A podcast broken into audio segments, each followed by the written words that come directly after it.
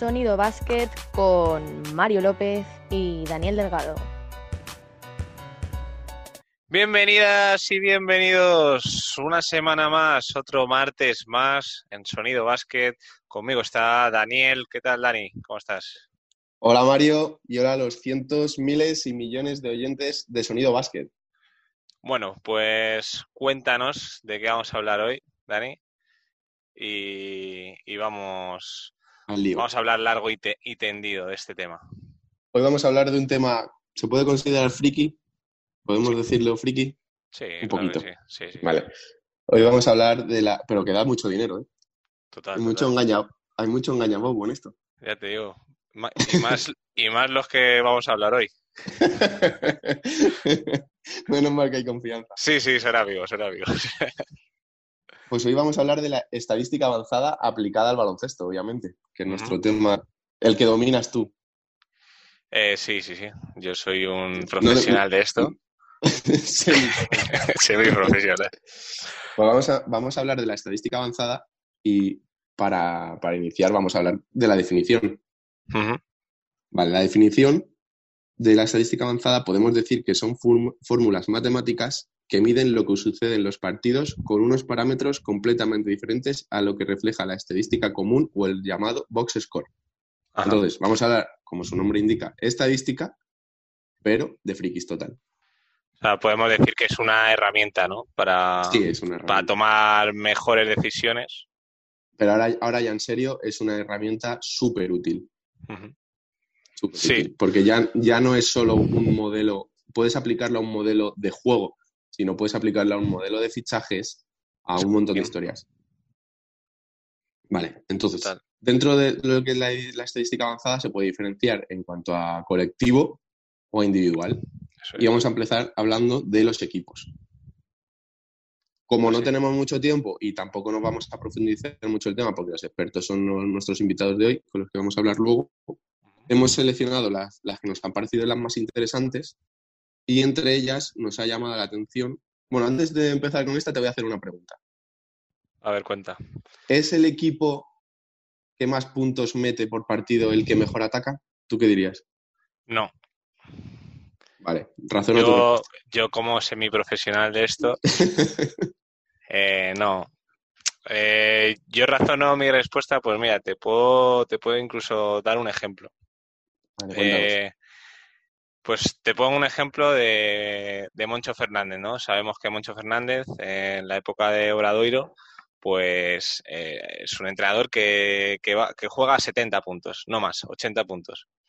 Y en la liga es de, mm, sus equipos es eh, de, los peores ataques de la liga. Pero en cambio es de las mejores defensas. ¿Qué pasa con esto? Que eh, el Obradoiro puede ser el cuarto peor ataque de la liga, el séptimo, el quinto, mejor, la mejor defensa, pero tiene, no tiene, no es un equipo que, que ataque mal. Que ataque mal, Eso es.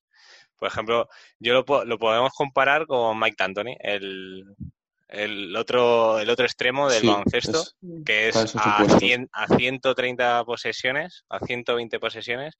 Eh, Moncho a lo mejor jugará a 70 posesiones. Y puntos de, de los Houston serán 130 eh, del Monbus y los equipos de Moncho serán 75, 76 puntos, pero bueno, de lo que vamos a hablar también, en cuanto a porcentaje es el mismo, da exactamente, es la misma eficiencia ofensiva la de los Houston Rockets que la del Monbus Obradoiro. Fíjate qué comparación te hago. Entonces, por eso digo que... Pues, claro, la estadística que más refleja este dato que hemos hablado es la de puntos cada 100 posesiones. Eso es. Y es que es justo lo que has dicho tú, que no que no implica que por el, seas el que mejor ataca porque más puntos metas por partido, sino simplemente nos basamos en la eficiencia y en los porcentajes y ahí sale el resultado. Dicho eso, ¿tú qué, prefieres? Qué prefieres? Yo prefiero eh, anotar bastante. Yo, ¿qué prefiero de qué? ¿Ser D'Antoni o Moncho? Como público, como espectador. Yo, yo, yo soy más de Moncho la verdad. Sí. Sí. ¿Cómo se nota que tienes ahí la pizarra? Yo soy, sí, soy muy amarraquetegui. Yo... Hombre, decir Mike Anthony es demasiado. Yo soy más defensivo, claro. Yo soy más defensivo que ofensivo. Son siete segundos por posesión casi de media lo que tienen los Houston Rockets. Por eso que a mí me parece... Y, ser jugador de los Houston Rockets no me gustaría serlo, sinceramente. O sea, cobrando lo que cobran, pues obviamente sí, ¿no? Pero si te gusta mm. jugar al baloncesto, yo creo que habrá estadísticas que, además eh, allí seguro que la hacen. De, cada cuántas posesiones yo tocaría un balón en los Houston Rockets. tengo un dato, tengo un dato sobre eso que, te va a gustar. Ajá. Bueno, y hemos hablado de los puntos a favor. Obviamente, en la NBA tienen puntos de, eh, perdón, tienen datos estadísticos de absolutamente todo. Desde el 2013 en la web de la NBA es público y tienes, es que te puedes ver hasta cuántas veces se, se anudan los cordones los, los jugadores por partido. Es increíble. No, no, es increíble. Obviamente esto es broma, pero si, si, existiese me lo creería. Y hemos hablado de los puntos a favor, pues tienes exactamente lo mismo con los puntos en, en, contra, el porcentaje de rebotes, de asistencias a favor y en contra, o sea, todo. Es una locura la cantidad de Porque hablamos también de la ofensiva, pero también está la defensiva la eficiencia defensiva. O sea... Por ejemplo, hay datos, he visto un, he visto un dato que, que, te dice quién es el mejor jugador entorpeciendo la jugada rival sin que haya robo o tapón, simplemente molestando al jugador o que haya un toque que retrase eso es, haya un toque que retrase la posición del, del, jugador o el balón, que haya algún tipo de salto, de lucha, hasta eso tenemos datos. Que por cierto el mejor es Jimmy Butler. Jimmy Butler. No, a mí me... Entonces, sí, si cotilleas, hay de todo. Claro, hablábamos eso que... Y luego está el famoso net rating, ¿no? Que es el, mm. la diferencia del ofensivo a lo defensivo. Eso es, eso es. Y ahí tenemos... Y luego, hemos hablado un poco de lo, de lo colectivo. Vamos a hablar de las, de las individuales, que obviamente la que más te llama la, la atención es el PER, es la eficiencia individual en base a la productividad por minuto. Eso podríamos decir que es como la valoración aquí en España, ¿no? Sí, hombre, es más completa. Sí, es más completa. Pero sí, te, puede, te haces una idea de qué tipo de jugadores dominan en esta, en esta clasificación. ¿Quién dirías que es el mejor en la NBA a día de hoy? El mayor PER. Sí. Pues yo diría LeBron James, a lo mejor, ¿no? Pues yo, yo estaba contigo pensaba que, ah, vamos a decir que es... Porque es un tío que selecciona muy bien sus tiros, claro, claro. la pasa, o sea... Porque la, valora, la valoración no es lo mismo que el PER. El PER es por minuto. Todo lo, que, lo, bueno que aportas a tu equipo por minuto. Claro, se te viene a la cabeza LeBron, que yo estoy contigo, pensaba que era LeBron, pero no, es Giannis Antetokounmpo. Antetokounmpo, ojo, ¿eh? Que tiene un 31,71 que si la mantiene sería la segunda histórica por temporada por detrás de una de Karina Abdul-Jabbar. ¿Y la va a mantener? Ahora no sé yo. ¿eh? Hombre, ahora está todo muy raro, pero aún así es una, locura. porque es que encima en la defensiva sigue siendo el mejor. Ahora mismo es el mejor jugador, tanto en ataque como en defensa. Sí. Giannis. Totalmente. O sea, es que en los dos lados es un, es un animal. Es un animal. Es impresionante. Y Luquita está el cuarto. Luca. Luca, Luca Doncic, en el cuarto. Luca, que hay otra creo que en net, rating era de era muy poquito. Lo tenía bastante por el tema defensivo. Claro, es que ahí te falla mucho. Sí. Y luego otro dato que también que he leído sobre lo que dices de net rating, cuando hay un jugador lesionado de, gran, de gravedad, por ejemplo, Kevin Durant, a Kevin Durant se le infravalora mucho la defensa, porque aparentemente no es un jugador defensivo, pero es tan largo, tiene un desplazamiento defensivo tan largo y unos brazos largos para presionar y robar y taponar. Sí, pues su defensa es de las mejores en la NBA, aunque parezca lo contrario. Habría que verle una vez que cuando vuelva de su lesión, porque está demostrado que los grandes jugadores, por ejemplo, Derrick Rose, cuando volvió, su ritmo anotador más o menos lo podía llegar a mantener en cuanto a porcentajes, pero en defensa es donde fallaban. su, rival le anotaba muchísimo en el uno para uno.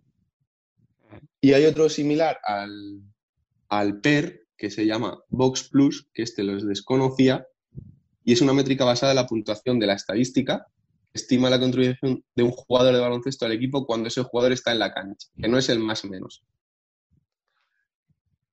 Interesante. Interesante, sí. Y luego, esta, lo chulo de esta es que ya no es un valor así como puede ser el de Giannis Antetokounmpo, que es 31,71. Este está valorado en una escala de 0 a 10. Bueno, realmente puede existir por debajo del 10, ¿vale? Y te da unos puntos que, por ejemplo, la, la media de la NBA es un 0,0, ¿vale? Entonces, dependiendo del dato estadístico que tengas en, esta, en este apartado, tienes más 2 es que eres un jugador decente, más 4 estás considerado como estrella. A partir de 6 es temporadón. Y luego está el más 8, que es una, que has hecho una temporada de MVP, y luego está el 10 o más, que es una temporada de Jordan o LeBron en sus mejores tiempos. O sea, prácticamente inalcanzable. Y es curioso porque la mayoría de los jugadores están por debajo del cero. pues. Para que veas nivel, la, gran diferencia de los buenos jugadores y a, los, a las superestrellas. No, no, total. pues es un dato, sí, bastante curioso, la verdad. Sí, este está, este está me parece muy, muy guay. Y luego vamos a hablar también de los porcentajes. Del porcentaje. Porcentaje de tiro de los, de los jugadores. Porque puedes irte a, al porcentaje de 2 o de 3, pero realmente lo que importa a día de hoy, en lo que se basan los, los equipos es en la cantidad de tiros, en el porcentaje de tiros de campo. Eso es. Es lo que se dice el tiro, bueno, ahora se, se denomina tiro efectivo, ¿no? Sí. Por claro, ya es que ya dentro del tema de tiros hay una locura de datos. Es tiro tras bote, tiro tras bloqueo, tiro generado por ti mismo, tiro en, el... A mí es uno de los que más me gustan en el clutch. Claro. Es eh, sobre, la, sobre la bocina. Por ejemplo... calientes. Se, o sea, se puntúa más eh, los, los tiros de tres en los tiros efectivos. O sea, la fórmula que hay para calcular esta, esa eficiencia ese porcentaje se calcula más por los tiros de tres. es muy. Es, que ahora está demostrado, ahora está demostrado, y ya es ciencia pura, que si te vas a tirar un tiro de 5 o 6 metros, esta gente está sumamente buena y entrena tanto que es mejor irte un poco para atrás, porque tu porcentaje va a ser prácticamente el mismo y vale 3. Claro. Entonces. Pero bueno, lo del porcentaje también va, aparte de los, a los bueno a, los tiros también va en base al rebote, a la asistencia, o sea, claro. se mide todo, o sea, el porcentaje ya es en todas en todas las facetas. En el, juego, en el juego actual, en el estilo de juego actual, igual es más interesante. Porque estamos viendo, por ejemplo, el jugador de los Detroit Pistons. Eh, de, ahora mismo se me ha olvidado. El poste. Eh, Greg Monroe, puede ser. Greg Monroe. No. está en Europa. No, Dramon. André Dramon. De eso es. André Dramon, por ejemplo, que es el máximo reboteador, pero en su equipo, o sea, no aporta. Es un jugador que juega una cantidad de minutos que esos rebotes no aportan porque son casi todo defensivos. Sin embargo, Tristan Thompson, eh, sí, Tristan Thompson, el de Cleveland Cavaliers, porque es, mm, le ves un tío muy tosco, de cara al aro prácticamente nulo, pero es que era el que más rebotes ofensivos cogía de la liga. Mira, te, voy a poner un ejemplo, Dani, de ya me voy a venir yo a, aquí, a España, a la CB. ¿Tú sabes, ¿Tú sabes quién es quién fue el máximo reboteador? No, el máximo reboteador eh, de la temporada pasada, ¿quién fue? Canel Medley. ¿Y el segundo? El segundo, Tavares. Tavares, ¿vale? ¿Sí? Canel Medley, sí, Canel Medley con 8,7 puntos eh, rebotes por partido y Walter Tavares con 7,2. ¿Qué pasa? Que también se... Un rebote más.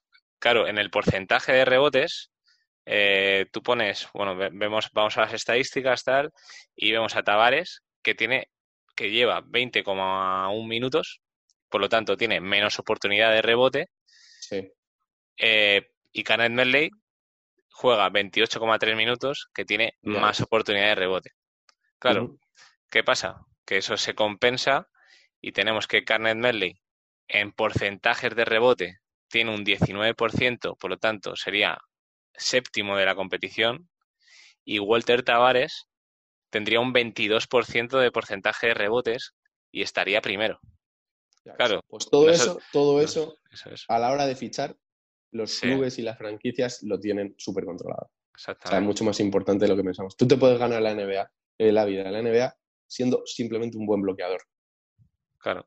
Porque hasta eso la estadística avanzada cuenta con ello. Claro, tú imagínate un equipo que ah, dice, gana el Meli 8,7 rebotes. Joder, este coge rebotes a, vamos, pero bueno. Pero ¿qué, productividad tiene? Eso es, exactamente. O sea, tiene que mirar más allá. Ahora se tiene que mirar más allá. Y son curiosas esas cosas. Claro. Y a lo que, a lo que íbamos de los tiros, la, la pequeña diferencia que hay entre un metro de, lanzamiento de tiro, del tiro de dos al de tres, pues es que es compensa, o sea, es que compensa, por eso el, tiro de dos de media a larga distancia se está perdiendo. Que es lo que vamos a hablar a continuación, que es cómo ha cambiado la forma de jugar la estadística avanzada. A esto ha sido el señor Stephen Curry el que lo ha cambiado todo. Total. Pero el tiempo le está dando la razón. Porque ya prácticamente todos los equipos. ¿Tú dirías bienvenido, Mr. Curry? Bienvenido, Mr. Curry. A ver, es un buen penetrador, pero no. No, no te gusta. Ah, vale, pensé que lo te referías, que lo comparabas a, como el como Andrés Montes llamaba así a Calderón por las penetraciones, pensé que lo decías por eso. No, no, no, bienvenido Mr. Curry. sí, ha, revolucionado el deporte, este, el baloncesto, y si me dijeses que, fue, que es un caso aislado, pero es que cada vez más equipos están atreviendo con el triple. Ya se ha visto, ya se ve hasta en Europa. Es más, te Entonces, te que esto es, es, yo creo, pienso que la estadística ha cambiado la forma de tirar, ya no de jugar, la forma de tirar, la mecánica de tiro. Atípica de ah, 90 grados, está, no sé qué. Ahora eh, se tira desde abajo, coge fuerza como, y, como mejor, como mejor notes. O sea, exactamente. Yo, vamos, desde mi punto de vista así de entrenador, es lo que veo cada vez más. y, yo creo que es eso, que ya la metodología incluso cambia y ya, y ya el juego ni te cuento, claro. Claro, tú te puedes ver una, cuando no existía internet, que tirábamos de la revista NBA oficial aquí en España y veías los tiros de, Rick Barry, los tiros libres. Claro. Eran a cuchara. Pues ahora mismo, hay un jugador, ahora mismo hay un jugador en la NBA que los tira así. Sí, sí. ¿Quién? ¿Ahora? Sí, sí, sí. ¿Quién? Pues creo que está en los Houston Rockets, o estaba. Un ah, rookie. Hace dos años era rookie, no me acuerdo cómo se llama. Es un jugador que juega poco y, claro, estaba el cachondeo de que tiraba los tiros libres a cuchara en el 2020, en el 2018. Hmm. Tú imagínate, pues igual Shaquille O'Neal le hubiese venido bien. Pues sí, pues sí. Bueno, entonces, para, para ver cómo se ha cambiado, eh, cómo ha cambiado la estadística avanzada, la forma de jugar al baloncesto, tenemos un gráfico que es un programa de radio, pero bueno, en YouTube lo podemos ver y lo ponemos también en, Instagram, un gráfico de Kirk Colesberry, hmm. que es las dos, en el cuadro aparecen, eh, a ver que lo tengo aquí, los, últimos, los, son los 200, las los 200 localidades del campo sitios del campo donde más se ha lanzado a canasta. Y tenemos la del 2001 y 2020. Sí. en el 2020, el tiro de media distancia, bueno, entre el triple y la zona no hay ninguno. No, nada, absolutamente nada. Y en el 2000 había, pues, de los 200 diría que... Pues, 75. O sí, más, más de la mitad entre la zona y el triple estaría ahí un tercio de, los, de los tiros. Y mucho desde las esquinas. Sí, sí, sí. Bueno, más o menos no ha cambiado mucho el tiro de esquina, ¿no? ¿En cuanto a porcentaje te refieres? No, en cuanto, a, en, cuanto a tiro, en cuanto a volumen. Viendo el no, volumen, volumen no, distancia sí. Claro, bueno pero, por ejemplo, sí que el, tiro interior, claro, el tiro interior sobre todo también, o tirar de tres o tirar de cerca, no hay término medio. No, no, está claro. Y ahora mismo, por ejemplo, de los ocho equipos que más triples lanzan en la NBA, son el 40% de sus tiros eh, son triples. O sea, hay ocho equipos que más del 40% de los lanzamientos a canasta son triples. ¿Los ¿Quién lo lidera? No, tengo al líder. Pues mm, Sí, dilo, ¿Qué- es ese. eh, Houston. Exacto. El Vale, 48% de sus Pero, por ejemplo, son triples. eh, ¿está entre los ocho primeros eh, San Antonio? Spurs. Pues habría que mirarlo, no lo tengo apuntado. Vale. Es que, eh, claro, Popovich es Sí, hablamos de eso. de la vieja escuela Y aún así. su equipo, su equipo es Mm. de los que más tira de, de tres. O sea, es- es una cosa que, bueno, te tienes que redimir a ello, te tienes Claro, que... y de lo...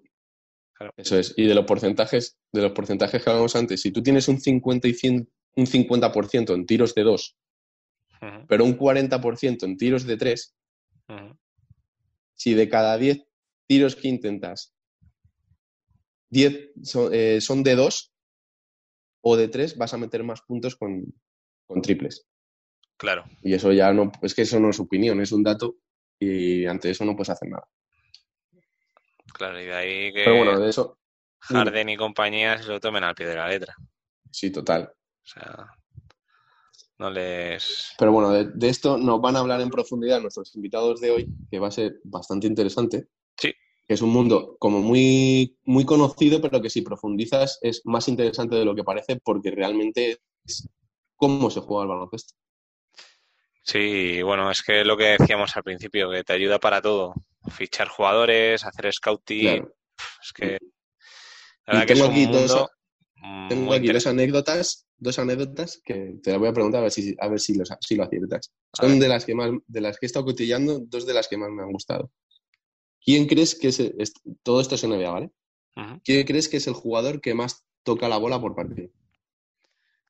Eh, yo diría Kawhi Leonard, No, ¿no? ni de lejos. LeBron, No es un jugador que amase mucho la bola. pues no lo sé.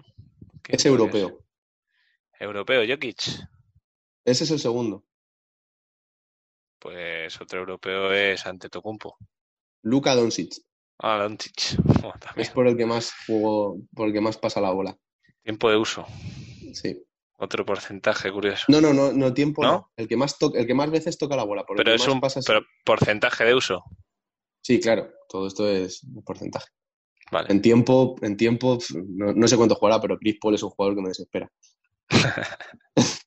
Vale, y la segunda, ¿quién es el jugador que más anota en la pintura? En la pintura. Pues puede ser Rudy Gobert. No. Es americano. Joder, es un dato bastante. Sí, bueno, te podías, te podías pensar en Embiid, pero no es Embiid. No, si es americano. No lo vas a acertar. Pues no, no, si no voy a acertar. Dale. Russell Westbrook. Russell Westbrook. A ver, Russell Vaya animal. Westbrook. vaya animal. Mm, Es el jugador que más puntos mete en la pintura. Claro, todo eh, penetraciones. No postea. Que, que posteando es muy bueno, ¿eh? Yo soy un, un poco, un poquito hater de Russell. Yo, yo me, Pero bueno, eso ya poner- hablaremos en algún programa de eso. me podría poner el capitán de ese club. Pero bueno. Pues Y- hoy hemos hecho, una, hemos hecho una, una encuesta en Instagram Sí. y la gente le gusta mucho los numeritos. Le gusta mucho los numeritos porque la pregunta era si te fijas mucho, le das mucha importancia a tus estadísticas en un partido y la gente sí. La- me les imagino que cuando termina el partido se meten en la aplicación nueva de la federación. Sí, esa es una pregunta que te quería hacer, Dani. ¿Tú ves Sí. bien? O sea, para mí eh, sí que está muy guay el tema estadística y la verdad que te, te da mucho. ¿Tú lo ves bien para, para las categorías inferiores? Yo lo, lo aplicaba a partir de junior, junior incluido. Es que el típico niño cadete Sí. Que es que se acaba el partido y lo primero que hace es a ver cuánto he jugado, Sí, yo por- cuántos puntos por he metido, cuánto... Por ejemplo, a los míos, a los míos que son cadetes, la ficha de juego no, no, se, la, no se la entrego, no, directamente ni lo comento. No la individualizo. ya, No sabe cuántos puntos meten. pero bueno, Y, de to- y te- y tengo que decir que a mí la- el dato que más me gusta es el más menos. el más menos. Me gusta mucho ese dato y me parece Pero muy bueno, indicativo. Ya, pero. Engaña también, claro. Engaña mucho, porque claro. Eh, de la basura. Ponme a mí, claro, ponme a mí, yo tengo ahora no he jugado en todo el partido.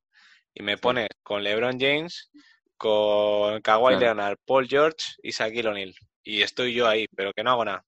Y, no, tengo, y tengo, un más y tengo un más 25. Y, no has tirado, y, no has tirado, y no has tirado el canasta, ni has robado.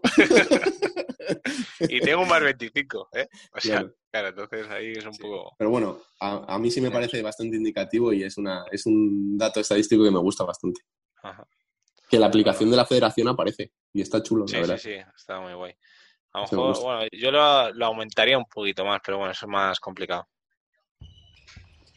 Pues, ¿qué te parece si vamos con la entrevista? Pues vamos, vamos con, con Madribel.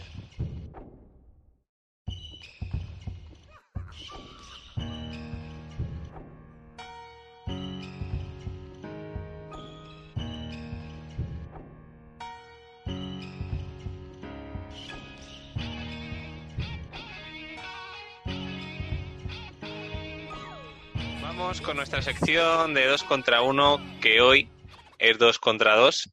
Hoy tenemos a Corey Ramiro y a Salvador Carmona, fundadores de Madribel, una empresa de estadística avanzada del baloncesto, y también tienen, que es de fútbol, Driblab, perdón. Eh, hola, Salva. Hola, Corey, ¿qué tal? ¿Qué pasa, chicos? Hola. ¿Cómo estáis? Pues hombre, esto de la pandemia ya esto está encerrado en casa ya, está empezando a cansar un poco, pero bien. Muy bien. Oye, bueno, ya que estamos... Fase cero. Vamos... Fase cero, total. Oye, ya que estamos, vamos a hablar un poco de, de Madrivel. ¿Qué, qué, servicios ofrece vuestra, vuestra empresa? Yo, eh, bueno, pues asesoramos a los clubs, eh, a los clubs, a las agencias sobre baloncesto internacional, básicamente en reclutamiento de jugadores, análisis de jugadores con el objetivo de captarlos. Eh, servicios de scouting, básicamente. Sí, esto es una cosa que se hace mucho en la NBA, pero aquí en Europa no hay costumbre, en el baloncesto por lo menos.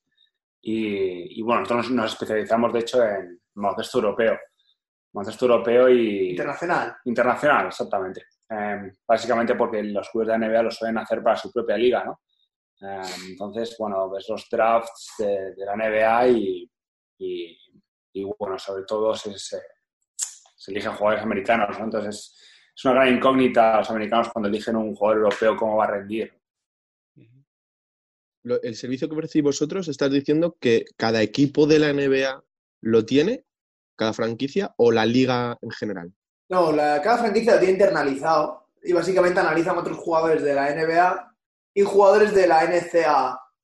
Pero no hacen casi nada para un cesto europeo más allá del scouting tradicional, ¿no? Mandar a un scout a ver ahí en Madrid, a Bayern Múnich, al Estrella Roja y ya. Entonces nosotros hacemos la estadística avanzada que ellos hacen internamente para los clubes NBA, la NBA, hace para internamente, cada franquicia para sí misma. Nosotros ofrecemos un servicio externalizado para los clubes de allí si lo necesitan y los clubes de la Euroliga o, Europa, vamos. También tenemos ligas internacionales tipo eh, todas las ligas sudamericanas, la liga australiana, eh, las ligas asiáticas, pues eso también hacemos ahí. Con, con Driblab sí que trabajáis con bastantes clubs. Eh, ¿Con Madribel trabajáis a nivel de club con alguien ahora mismo? ¿O, o queréis en algún futuro meteros ahí en Sí, ahora mismo, ahora mismo estamos hablando con un club de la Euroliga, pero no hemos cerrado nada todavía. También ahora, puede decir. el baloncesto está súper parado. de hecho, yo creo que si, el baloncesto tengo claro que la Euroliga vuelva, yo creo que no va a volver, de hecho. Sí, de, todas formas, eh, el baloncesto es bastante diferente, ¿no? La naturaleza del negocio del baloncesto es bastante diferente y, y sobre todo en baloncesto nos centramos en agencias que, que de alguna forma que quizás sorprendentemente se, se, interesan más por nuestros servicios. Em, muchos clubes de, europeos, si no la mayoría de clubes europeos, em, pues tienen una situación económica mucho más complicada que el fútbol y en el fútbol sí que nos es mucho más fácil trabajar con clubes. En el baloncesto lo hacemos normalmente con agencias. O sea, que tratáis más directamente con agencias de jugadores que con los clubes en sí. Sí, totalmente, totalmente. Sí, sí, mucho Vale, vale. Los, agentes, los, agentes de los representantes en fútbol, en jugadores, en baloncesto, en cualquier deporte, casi son realmente más proactivos que los clubes. Yo cuando empecé haciendo esto en fútbol, en 2014, las primeras llamadas que recibía eran de agentes en fútbol. Y luego ya llegó a los clubes. Y aquí está pasando, creo, un poco lo mismo. Yo creo que aquí llega a los clubes europeos, pero igual en un año o cinco, pero llegará. Bueno, en baloncesto a lo mejor está más normalizado la estadística avanzada, ¿no? Con la NBA y eso. Sí, es menos, es menos novedoso. ¿eh? Tú puedes, puedes, meter y encontrar los puntos por parte de Bill Russell o los robos, pero tú no sabes cuántas asistencias de Di Stefano, no, no se queda registrado. No se registraba en aquella época. Es menos, es, es más tradición allí con eh, recuperar los datos y demás. sí, luego, es más fácil, luego es más fácil modelar el baloncesto, ¿no? Son menos jugadores, es más pequeña la pista, em, las posesiones están definidas, ¿no? al contrario que en el fútbol. Y, bueno, ya hay, digamos, estadísticas prácticamente estándar en la industria de, las estadísticas de, la estadística avanzada del baloncesto. En cambio, en el fútbol hay bastante, bastante investigación en cuanto a esto. Sí, en el baloncesto es más típico ir directamente al grano de, en plan de estadísticas de jugador que la crónica del partido en sí. Hmm. Exacto, exacto. Eh, quizás nos da tiempo a, a, rajar de ciertas estadísticas como la valoración o cosas así. Ya veremos. bueno, ya hablaremos de eso. Esto, es muy, esto, es muy, serio, ¿eh? Este podcast parece demasiado serio. no, no, ahora voy, ahora voy, te voy a hacer una pregunta. Bueno, este, eh, bueno, vuestra empresa la, con la que habéis pega el pelotazo eh, es de fútbol, pero vosotros eh, sois de baloncesto, ¿no? ¿Habéis jugado al baloncesto? Sí, yo fui drafteado en segunda ronda.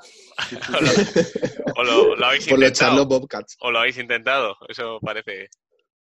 Sí, de, hecho nos conocimos jugando al baloncesto o a través del baloncesto. Y, y sí, sí, eh, carreras fracasadas, obviamente, por eso ahora, pero... Habla por ti, joder. pero se intentó. Así por encima, vuestra estadística avanzada, ¿cuál sería? El PER. Exacto. Exacto. a los tiros libres. Eso se puede decir que es mi, mi aporte al, juego de baloncesto. Los stats. ¿Habéis hecho algún clutch ahí? Estadística pura. Joder, Core, Core jugó en el Fuenlabrada. Sí, con era bueno, coño. Sí, pseudo profesional. Semi-profesional y era el malo de los dos hermanos. Sí, jugó en cadete y en.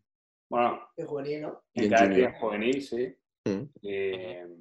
Y, una historia corta. La verdad es que el primer año, el primer año, eh, básicamente lo que pasó, que es, que es el año que juega temporada completa, es que yo considero que éramos el tercer mejor equipo de Madrid, ¿no? Por detrás del Madrid y del, y de Estudiantes. Em, mi, mi, año, que es el 88, fue un año bastante malo, y se, ha visto en los jugadores de, que, han llegado a la CB, fue un año bastante malo.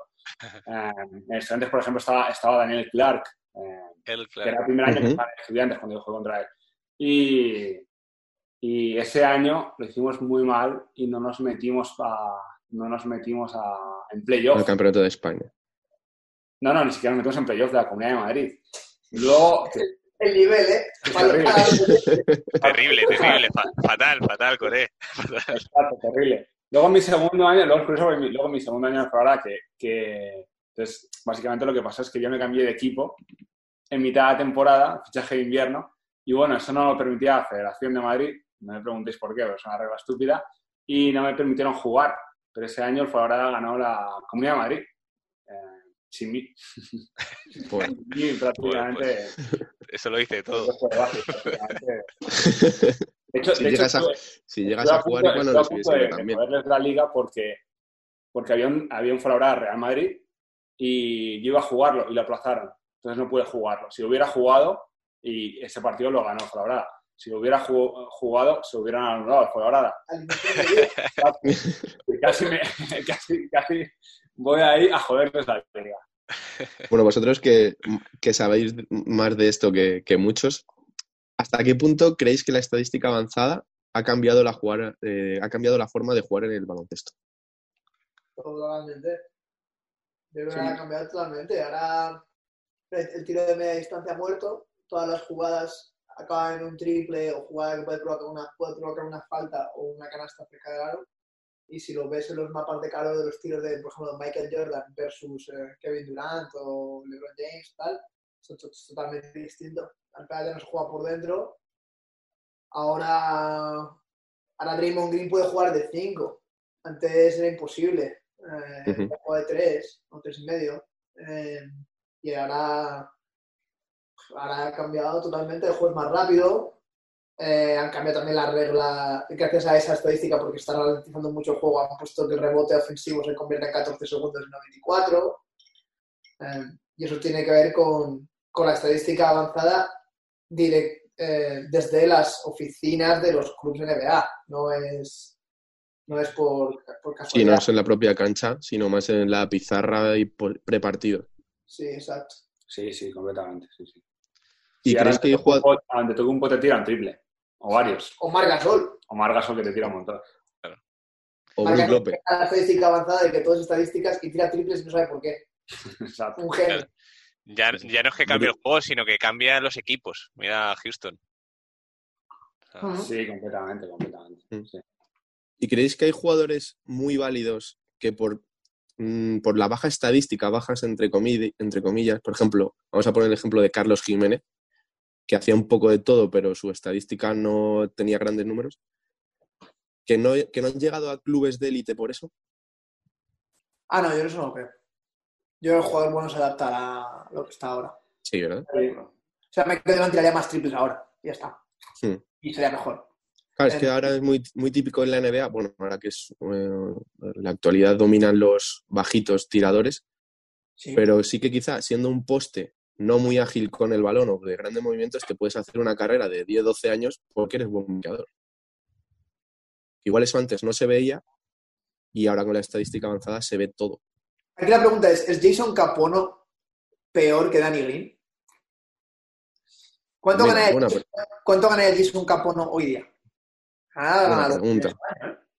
Y a lo mejor ahora mismo Richard Hamilton no jugaría ni un minuto. Pues, Cuando de tiro de 5... ¿Cómo? Tenía que adaptar su juego. Sí, eso es lo que pasa. La realidad es que ese hombre ahora mismo no jugaría como, como juega ahora.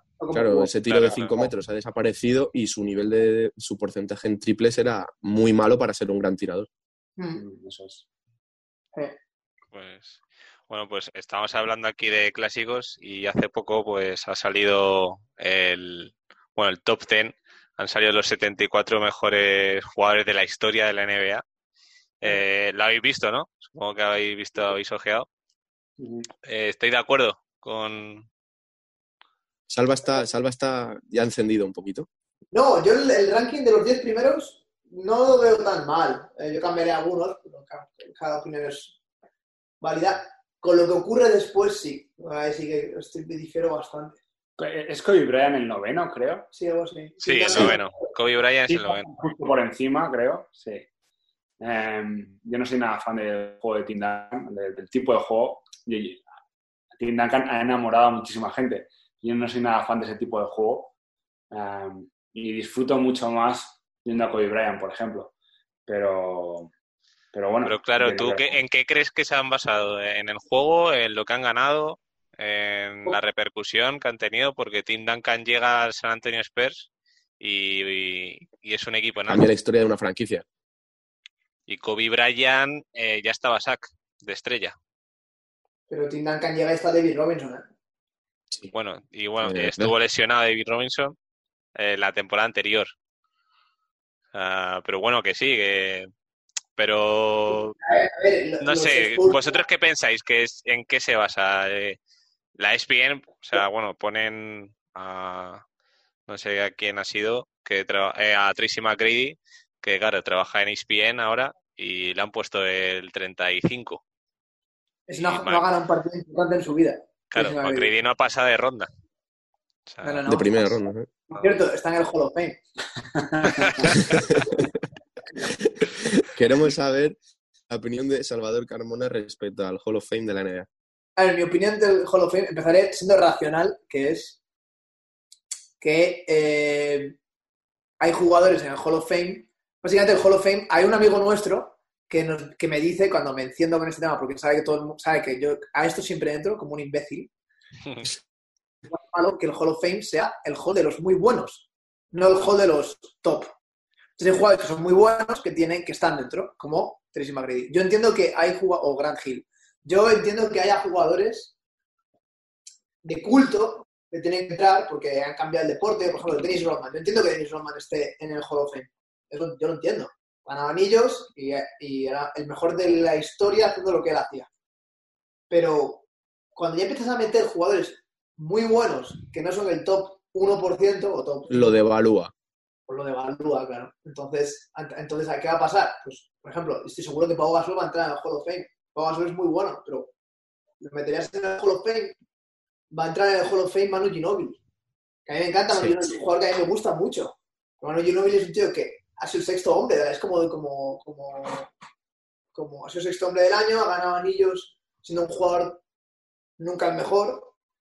Eh, ¿Qué más jugadores porque van a entrar en el Fame? Nunca ha habido un MVP que no haya entrado en el Hall of Fame, que lo puedo entender. Y tengo curiosidad si Derrick Rose va a ser el primero que no entre. Pero es muy posible que Derrick Rose entre en el Hall of Fame porque hay jugadores peores que ya adentro. Entonces, momento en el que a meter jugadores que son peores, ¿quién no va a entrar? Que el listón eh, está.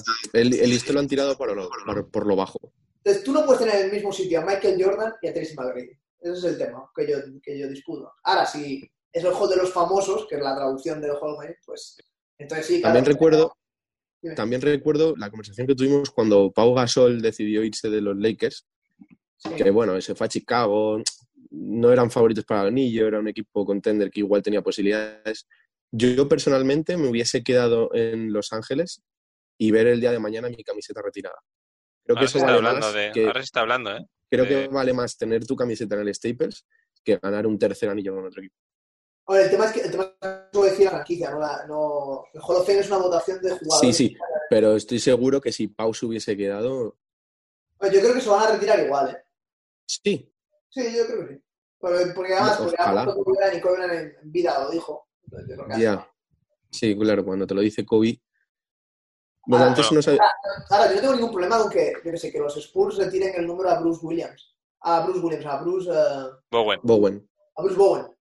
Yo no tengo ningún problema porque es la decisión del club. Es una leyenda local, perfecto. Zach Randolph en los Grizzlies, perfecto. Si no ves, uh -huh. Eh, ¿Quién es el mejor jugador de la historia de los Tiene que ser subjetivo. Es como lo de las placas del, del Calderón de Wanda.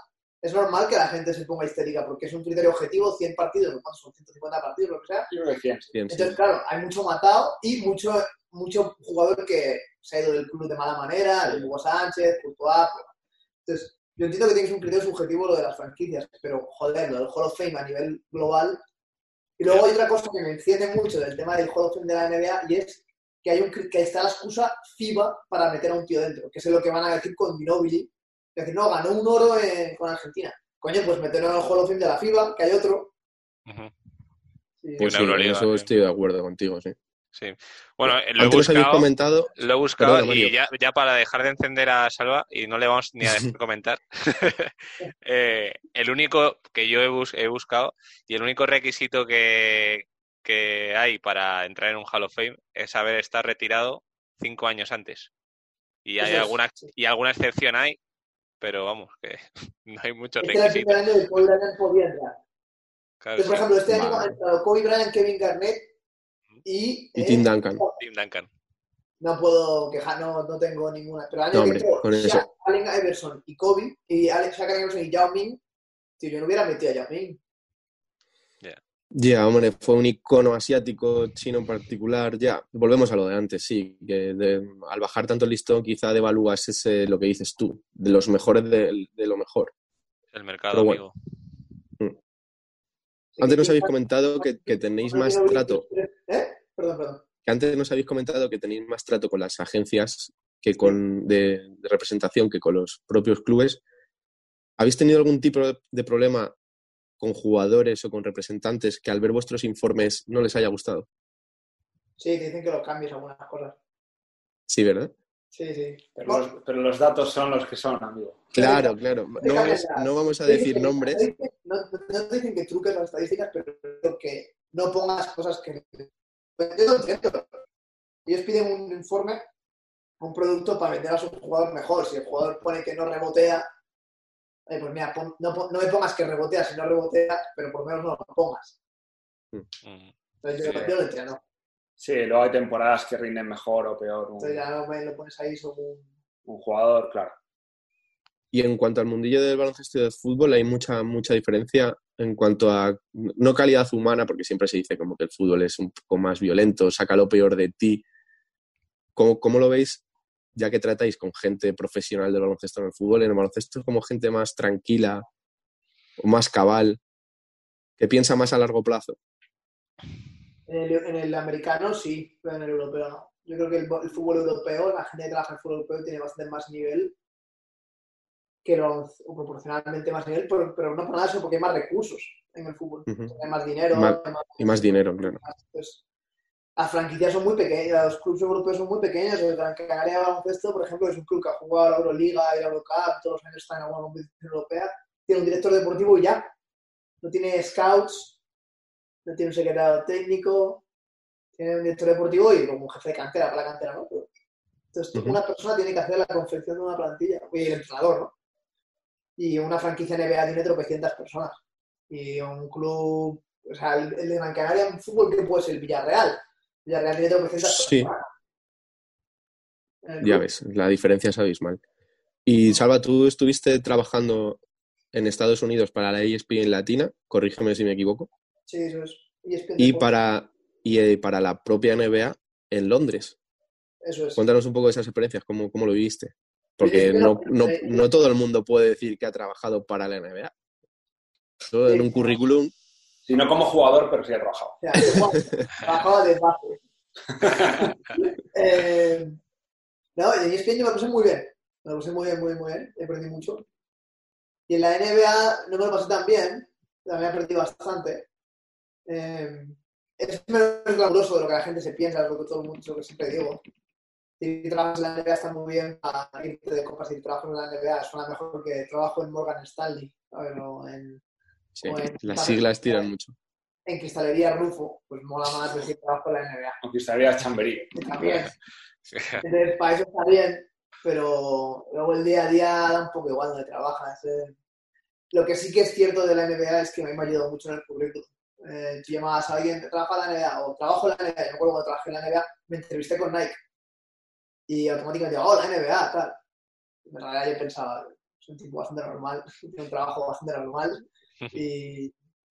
¿Y, ¿Y cómo, fue, cómo fue ese flirteo que tuviste que, para quien no, para quien no lo sepa, Salva es de mis mejores amigos, y creo que tienes la espinita clavada de no haberte, a no haber probado la experiencia en Nueva Zelanda. Ah, sí. Eh, pero bueno, no, tampoco. Ahora ya pasa el tiempo, ya no lo, no lo piensas, pero sí, yo me quise haber ido, y de hecho quiero, quiero ir, nunca he ido a ni a Australia. Eh, pero estamos hablando de que ibas para trabajar con los All Blacks. Sí, bueno, es que a ver, los All Blacks en realidad es el equipo nacional de Nueva Zelanda de rugby, o sea, se llama All Blacks. Entonces, el equipo nacional de Nueva Zelanda de rugby es propiedad o parte de la Federación Nacional de Rugby Nueva Zelanda, que es para quien yo hubiera trabajado.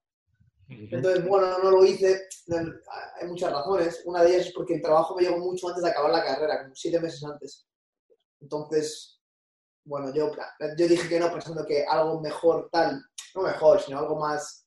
Zelanda está muy lejos de España y viene a Estados Unidos ya, en, algo mejor saldrá y tal. Y bueno, al final acabé la NBA, no está mal. Entonces, sí me, me hubiera gustado la experiencia, pero tampoco es que dejara pasar una oportunidad muy buena por, ir a, por no ir allí. Al final fue la NBA y que en aquel momento no lo sabía, verdad, pero, pero bueno, bien. La verdad que me hubiera gustado, hubiera estado chulo seguro. Y aparte otro país nuevo, una ciudad nueva. Sí, como, como experiencia hubiese sido espectacular. Bueno, pues hablando de experiencias, ha sido una experiencia muy buena hablar con vosotros un punto de vista diferente de lo que es el baloncesto. Sí, la verdad que, sí, a mí me ha encantado. Yo creo que con todos los que hemos hablado ha sido buen, buen rollito. Y bueno, pues muchísimas gracias Alba y Coré por, por venir a hablar. Y, y nada, bien jugado que se dice por aquí. Muchas gracias, chavales. Cuidaos. Un abrazo, chicos. Muchas gracias. Venga, un abrazo, chao.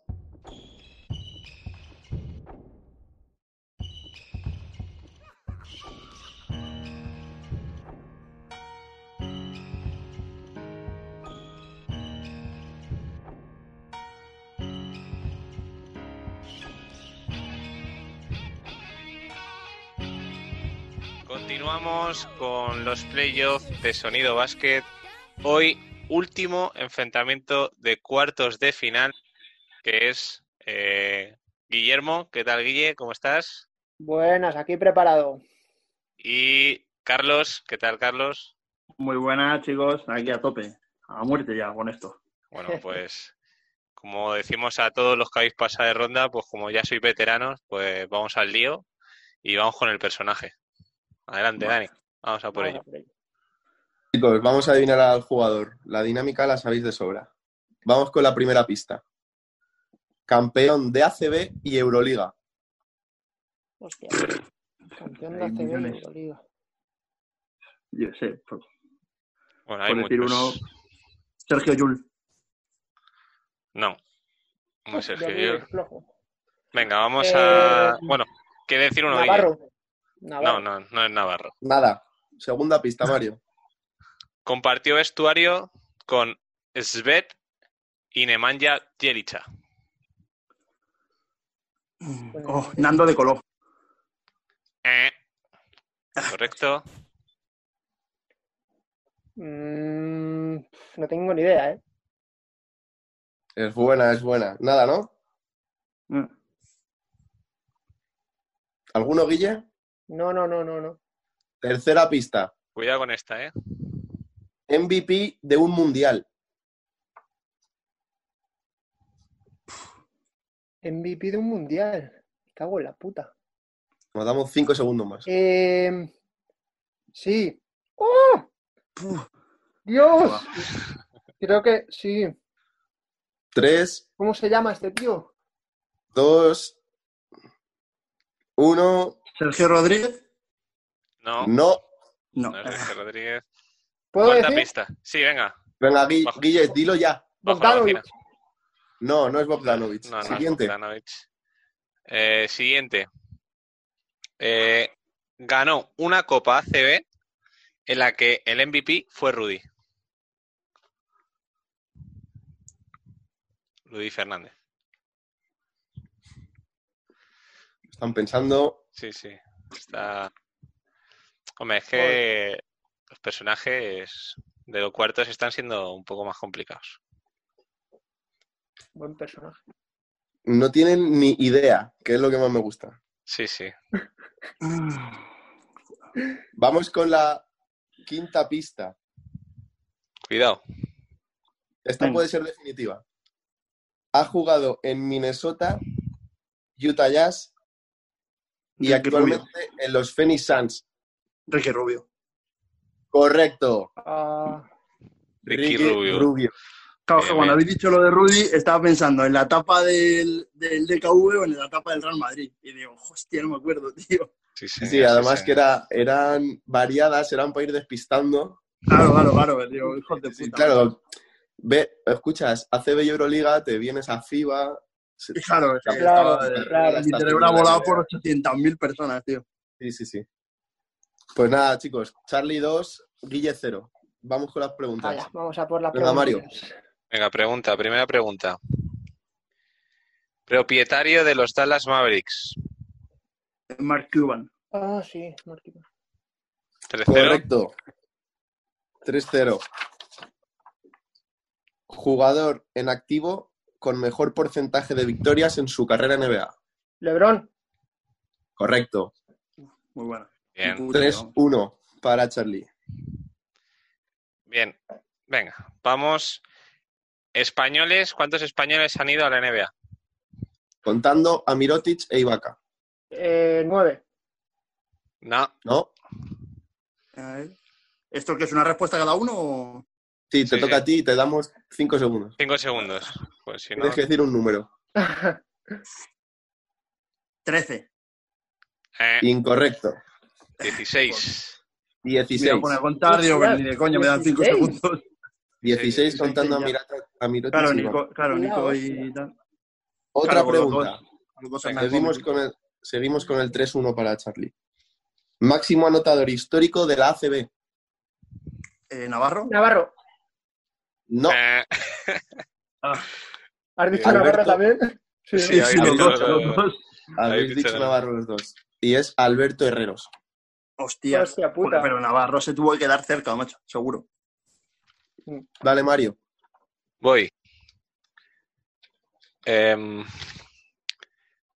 franquicia que ganó los dos anillos siguientes a la retirada de Michael Jordan. Eh, los Rockets. Eh, sí, Correcto. Genial. 3-2. muy bueno, muy Tres, rápido, muy dos. buena. Ojito, Charlie, que vuelve a remontar. Sí, ¿eh? sí, sí, Es sí, sí, sí. posible. Es posible. 3-2. Vamos con otra. ¿Cuántos anillos tienen los Miami Heat? Eh, dos. Eh, dos, sí. Fue No. Guille. Primero, pero no. ¿Sí? son- Son tres. Oh, es verdad. Ah, hostia, pues tres. nada. Además había sido más rápido él, así que nada, tampoco. Son tres. 3-3. Dale, Mario. Eh, con- el de Consac. Eh, equipo español por el que pasó Giannis ante Tocumpo. Eh, ¿El Manresa? No. No, ese fue Ibaka. Hostia, yo, yo iba a decir también ese, pero no. Em, hostias. Mm, No llegó Tres. a jugar, ¿eh? ni idea, ni idea, ni idea. Dos. Di uno el tuntún. Valladolid. No. Mm, Kai Zaragoza, Kai. Zaragoza. Zaragoza. Joder, me cae con su puta madre, tío. Cago Yo en juro la- pensado los dos. Bien, bien, bien. Qué normal. Está siendo complicada, ¿eh? Joder. Otra pregunta. 3-2, vamos. ¿En Sí. cuántos equipos jugó Jason Williams? En tres. Tres. No. No, Cuatro. son cuatro. Joder, macho. Sacramento. Sacramento, Memphis, Sí. Miami y Orlando. Claro, hostias. Sí, señor. Cago en la puta. Bien. eh, vamos con la siguiente. Único equipo en remontar un 3-1 en las finales NBA. Eh, los Caps. Ha acertado Guille. Los Caps. Ah, tío, dicho verdad, Caps. que fueron al revés, que fue a, lo- fue a los Golden State. Qué Claro. normal que soy, chaval. Ojo, La de LeBron. 3-3. Exacto. La de Lebron con, con ¡Qué Cleveland. tensión! ¡Qué tensión, Esto sí que está Daniel. siendo una remontada. De Tío, 3-1. es- Sí, sí, estoy sí. nervioso. Estoy nervioso yo. ¿eh? 3-3. Yo me voy a tener que duchar después de esto, tío. Estoy sudando. Sí. Yo Joder, tocarme. me, sir- me sirve de. Vamos con, la que, vamos con la que puede ser la definitiva. ¿Qué número llevaba Dominic Wilkins en los Atlanta Hawks? El 44. 21. ¡Oh! El acertado 21. Charlie. El 21. Oh. En la orilla se ha quedado Guille. Sí, sí, sí. Ya en extremis, ¿eh? Joder, qué tensión tú. Mira, Ha costado, había, nivelito, había nivel, ¿eh? Sí, Qué buena, tío. Que eres Tío. una máquina, cabrón. Qué guay, qué guay. Esta posiblemente ha sido la mejor partida. Mira que hemos dicho que iba a estar muy igualado antes Sí, de sí. empezar. Yo no me esperaba. O tenía- sea, ten- sí me lo esperaba, pero ojo, ¿eh? Tenía Ah, muy buena pinta. nivel. Sí, sí, En sí. nuestro, Había nivel. antes de empezar, antes de empezar el torneo, reconocemos que la sorpresa está siendo Manolo, Sí, total. pero del top 3 estabais los dos. Sí, Pero Charlie. Manolo, sabe mucho, ¿eh? Manolo sabe Sí, mucho. cuidado Bueno, lo que pasa es que Manolo sabe mucho de deporte en general, de todo, Sí, cabrón. Es tu rival en semis, o sea, tienes un rival bastante duro, ¿eh? Nada, le, le chantajearé, tío. Guille. Con no, con, no pasarle, con no dejarle jugar es suficiente. Guille ha sido un... Yo me he confiado, tío, me he confiado. Los octavos pasé muy sobrado. Sí, Y ¿no? aquí en, en cuartos he, he tocado. He ido a dar con una buena piedra. Hostia.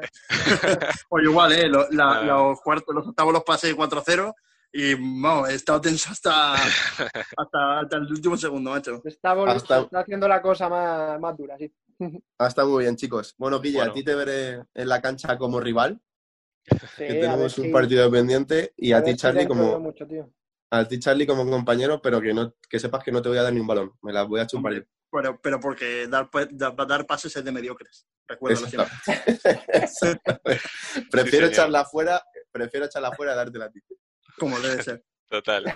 Un abrazo, Bueno, chicos. Un abrazo, chicos. Bien jugado. Bueno, saludo. chavales, tío. Hasta luego.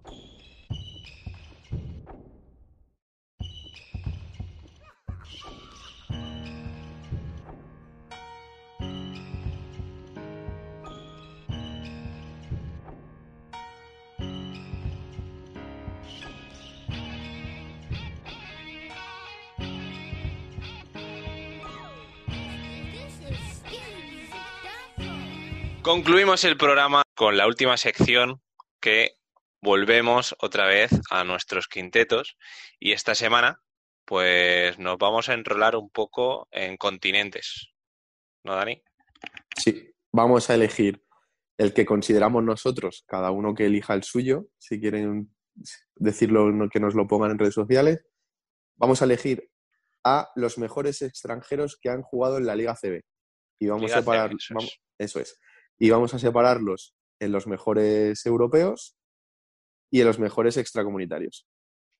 Bueno, extracomunitarios que, bueno, americanos, eh, argentinos, principalmente, eh, principalmente y Europa, pues Europa. Vale, pues vamos a empezar con los americanos, ¿vale? Y nuestro, bueno, hay que decir que lo hemos, lo hemos hecho esta vez a la par, no competimos, esta semana no competimos.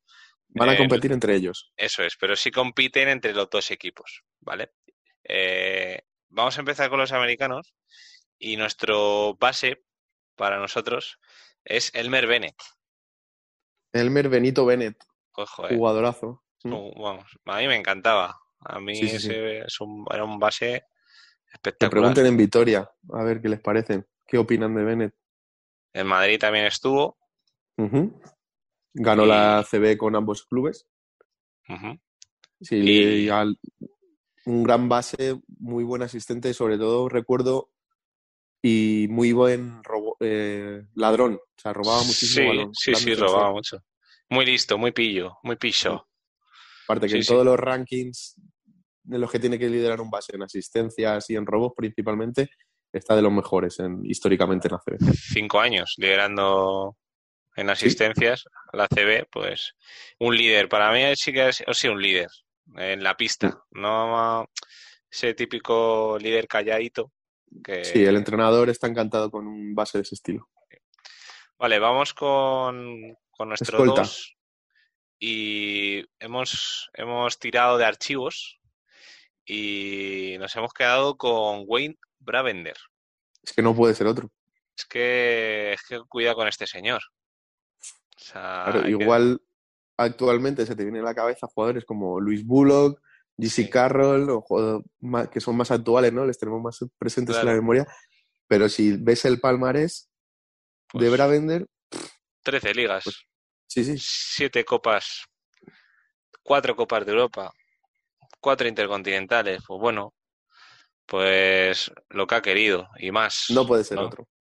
Y además jugó con España. Wayne Bravender. Era, eh, bueno, eh, es americano, pero nacionalizado, nacionalizado español, que antes se podía jugar con ambas, con ambas selecciones, ¿no? Se podías jugar ahí con. Así que. Alero. bueno, nos quedamos con Bravender. Alero. Eh, uno de mis favoritos, ¿eh? ¿eh? este ahí le, le he nombrado y a Daniel ha gustado y es Pete Michael. Pete Michael, en cuanto me lo has recordado, digo, sí, sí, Pete Michael me gusta, te lo compro, sí. MVP de una final, MVP de una copa. ha ganado ligas con dos equipos. Sí, o sea, Pete Michael, eh, pena lo que le pasó, pero bueno, que para mí es un, un alero de, de antaño, pero que ya, ya se veía venir lo que, lo que era Pete Michael ¿eh? en, en Aparte que combinaba muy bien su físico con su talento porque como hemos dicho, zurdo, todas las características de los zurdos que, todos tenemos a memoria, el tiro ese, las fintas, poste, muy, muy bueno, muy bueno, muy completo. por línea de fondo y además es que a mí me encantan los zurdos, no sé por qué, pero son... En, este programa me gustan mucho. Sí, sí, sí. Vamos a nuestro 4. ¿Tú crees, me acaba de a la cabeza, ¿tú crees que podía entrar la Marodón? Eh, ¿Por dónde? ¿Entrar por dónde? por la puerta de atrás. Porque, bueno, entrar sí que entra, chaval. Pero vamos, con el, vamos con el 4. Eh, vamos con nuestro 4 y otra vez hemos tirado archivos y nos hemos quedado con Audi Norris. Sí, Audi Norris. Aparte, Si, le buscamos, si le buscamos en YouTube, es mítico por sus peleas con Fernando Martín esos duelos Madrid-Barça que lo que menos, la, un codazo en el ojo era una caricia. Una guerra, una auténtica guerra. Y como no va a estar Audi Norris. Claro, es que hay muchos, hay muchos, pero hemos seleccionado a Audi Norris, por, aparte de su palmarés, por lo que significa. Sí, señor. Y además hay una curiosidad, porque Audi Norris es del Barça, jugó bastantes años en Barcelona, pero por tema económico no se fue al Madrid.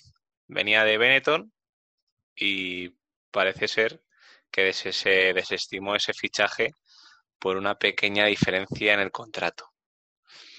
El Madrid. La pela, la pela. La pela, la pelas, totalmente. Eso. Entonces, pues, pues cayó en el Barça, ganando tres ligas, dos copas. Eh, ya ves. Y nuestro pivot, un clásico de este programa. Un clásico y una perdición para nosotros. Un verdadero amor del baloncesto, que es Luis Escola. Luis Escola. Luis Escola. Pues ya hemos hablado mucho de él. ya hemos hablado. es, que, Luis Escola, pues es Luis Escola. No, hay, más. Eh, bueno, se nos han quedado ahí un poco en el banquillo. Eh, dinos la lista. Walter Berry, que jugó en el, aquel Atlético de Madrid, que tuvimos a Andrés Valdivieso por aquí. Eh, Clifford Luick. bueno, Audi Norris. Luis Bullock, que lo ha comentado antes Daniel. Lou Rowe. Uf. Lou Mítico, miticazo. Oscar Smith, que también salió. Oscar Smith. Eh, Dos temporadas en el Valladolid. Y, en ambas, bueno, con 35, 36 años. Y en ambas, máximo anotador de la CB. Uh Tano Caber. Tano Caber. Chicho Sibilio. Sí, señor. Chicho Sibilio. Chicho Sibilio, que en paz descanse. Y bueno, por nombrar, nombramos a entrenadores también. George Carl, que bueno. Mm, Estuvo un añito. Sí, no. Ni lo hizo bien ni lo hizo mal, ¿no? Sí, luego se volvió a Estados Unidos. Bueno, entrenó en el Real Madrid, que no lo hemos dicho. Y bueno, nos hemos decantado también por el Che García, el que estuvo. Es que hay poquito donde elegir de extracomunitarios en, en la CB. el entrenador extracomunitario no está muy aquí en Europa, ¿eh? Y es raro porque mucho entrenador de NBA que igual se le acaba ya, ya, está vuelto de rosca o que no ha encontrado su sitio, joder, en, en Europa hay grandes equipos, pero bueno, no se ha dado el caso. Bueno, y vamos sí, entrenadores no. con europeos. Venga. Eh, bueno, no vamos a comparar entre posiciones, vamos a hacer el quinteto de europeos. Este equipo, Mario, este quinteto se metería en playoffs NBA fijo. En su mejor momento, imagínate. Es espectacular. Hemos tirado de lista y es escandaloso. Eh, de base, Luka Doncic. Vale, tiene 20 años. Pero Cierra el programa. lo, que, lo que es ese chaval con 20 años es que no lo ha hecho nadie. Es que. MVP, campeón de todo. Tres ligas, eh, ha ganado todo con 19 años. y siendo MVP. Y yo me alegro porque lo vamos a vivir mucho. O eso espero. Que vamos a vivir mucho a este, a este chico. Va a ser leyenda, leyenda total. Sí, sí. Y ha nacido para jugar al baloncesto. O sea, esto es así. En nuestro programa 1355, pues diremos que ha sido el mejor europeo de la historia. Eso es. Eh, bueno, exactamente, eso te iba a decir que por mucho que te pese, le quitará ese, ese galardón, a Dirk Nowitzki. Afortunadamente, mi jugador favorito es Dirk Nowitzki y él y Luca ha caído en Dallas Mavericks, por lo tanto es que, está escrito, está escrito. Sí, ese es el galardón a Dirk se le acaba. O no se tenemos, eh, es que, eh, bueno, en la de ala pivot tenemos un poco de dudas, pero en el resto de posiciones es imposible dudar. Así que vamos con el escolta. Escolta, el 2, Drasen Petrovic. Tenemos bueno, pues ya está. Pura magia, ¿no? Eh, murió joven, pero oye, lo que hizo en poquito de su carrera Sí, ya lo hablamos con Ciro cuando entrevistamos a Ciro López. Y a mí es el jugador que más me duele no haber visto. Hmm. Mira que. Una pena. Podríamos hablar de NBA, Magic Johnson, la River, Abdul Jabbar, tal, pero el que a mí personalmente el que más me hubiese gustado ver, fíjate, es Drasen Petrovic. Bueno, recomendamos el documental que tiene como Sí. el de Movistar Con Vlade Divac. con Blade Divac. O sea, Dos hermanos se llama o algo así. Sí, enemigos íntimos o algo así. O hermanos, algo sí. Bueno. Espectacular. Pre- Precioso. Eh, Alero. nuestro 3, Dejan Bodiroga, el señor látigo, que es que casi eh, el látigo ese de, de Dejan Bodiroga se le llamó Pat- eh, patentado, sí. ca- cambio yugoslavo o algo así, o sea, es que eh, patentó ese movimiento y es que, bueno, es una, es una delicia. Dejan Sí, la elección de los aleros ya dije que es mi jugador favori- eh, mi favorito. Mm. Y pff, nada, que no vamos a decir nada más. Vamos con el, con el ala pivot, porque de Jan Bodiroga son palabras mayores. Aquí podría estar Tony Kukoc, pero no jugó en ACB. Claro, no juego en ACB. Así que eh, nuestro 4, que hemos dudado mucho. Sí, aquí teníamos a dos, tres y Y nos hemos quedado con Bojan Dublevich. sí, Bojan Dublevich, con Dubi nos hemos quedado. Y yo creo que ¿Por sí, hemos- yo- por- hemos acertado, sí. ¿eh? No sé. ¿Por qué nos hemos quedado con Dublevich? Dudábamos también de con Mirotic y Erasel Lorbeck, Ujú. gran jugador del Barça, pero hemos elegido a Dublevich porque, bueno, los tres han ganado la, la CB, La ACB. pero nos Pero hemos claro. quedado con Dublevich porque no es lo mismo ganarla en el Valencia que en el Madrid o Barça, encima siendo primera espada, siendo el mejor jugador Es, del equipo. Sí, Aparte yo de tiempo, es un clásico de la. ACB. O sea, sí, sí. sí, Yo creo que sí, ha ganado dos está. Eurocopas, Ujú. dos. Eurocups. O sea, consideramos que Dublevich estaba por encima de Mirotic y Lorben. Eh, bueno, y nuestro 5, Buah, Arvidas. Sabonis. dilo tú. Y ya está. Arvidas Sabonis, que, es que poco más se puede le discutir. podíamos haber puesto de base también. Sí, sí, sí, sí. O sea, era, vamos, yo lo he vivido muy, bueno, no lo he vivido, pero joder, lo que se ve de Arvidas Sabonis Sí, y sí, lo sí. que se cuenta de Arvidas Sabonis, Claro, cualquier amante del baloncesto te dice Sabonis. La Es leyenda Sabonis- está ahí. Es que Sabonis era, era verle y no dejar de mirarle. lástima las lesiones, pero Sí. la carrera de Sabonis ahí la tenemos. Bueno, y se quedan ¿Qué ahí en el banquillo tenemos? Sasa Georgievich, Sasa Georgievich, Jasikevicius, Saras, sí, muy bueno. Eras el Lorbeck, que ya le hemos comentado, Ajá. Tomasevich, Tomasevich, Valencia. Y en el, en el Valencia, sí, exactamente. Ante Tomic. Es sí, un- aquí peca, peca de pecho frío, pero hay que Sí, reconocer pero- que es, historia de la CB. Te guste o no, a mí personalmente me costaría tenerle en mi equipo porque es que en los momentos claves, se- pero sí, en temporada regular es un fijo en el Supermanager. total. Eh, Nikola Mirotic, Mira, eh, Nikos Galis, griego, Nikos Galis. Mm. una máquina de, de anotar. Perasovic, Uf, metido a, a, Perasovic. metralleta. Sí, sí. A Chechu Birukov, Chechu Virukov. que también jugó con España. A este hay que, hay que recomendar que, pon- que busquen algún vídeo suyo en YouTube porque es que tiraba plano. Sí. La pelota casi tocaba el suelo antes de tocar el aro. Y bueno, eh, hablando un poco ya de entrenadores, ¿Me dejas Pues- decir un europeo que me gustaba mucho? ¿a quién? Macillauskas. Macillauskas. Hmm, Sí, es que Sí, sí, sí. A mí Es ese que estilo todo- de jugador a- a- me gusta claro. JC Carroll, ¿no? Eh, Macillauskas, ese tipo de jugadores de Stagger para Mm. ti y Joder, que es que que- que- se me viene a la cabeza mucho. Vamos a cortar porque me acuerdo de Basile.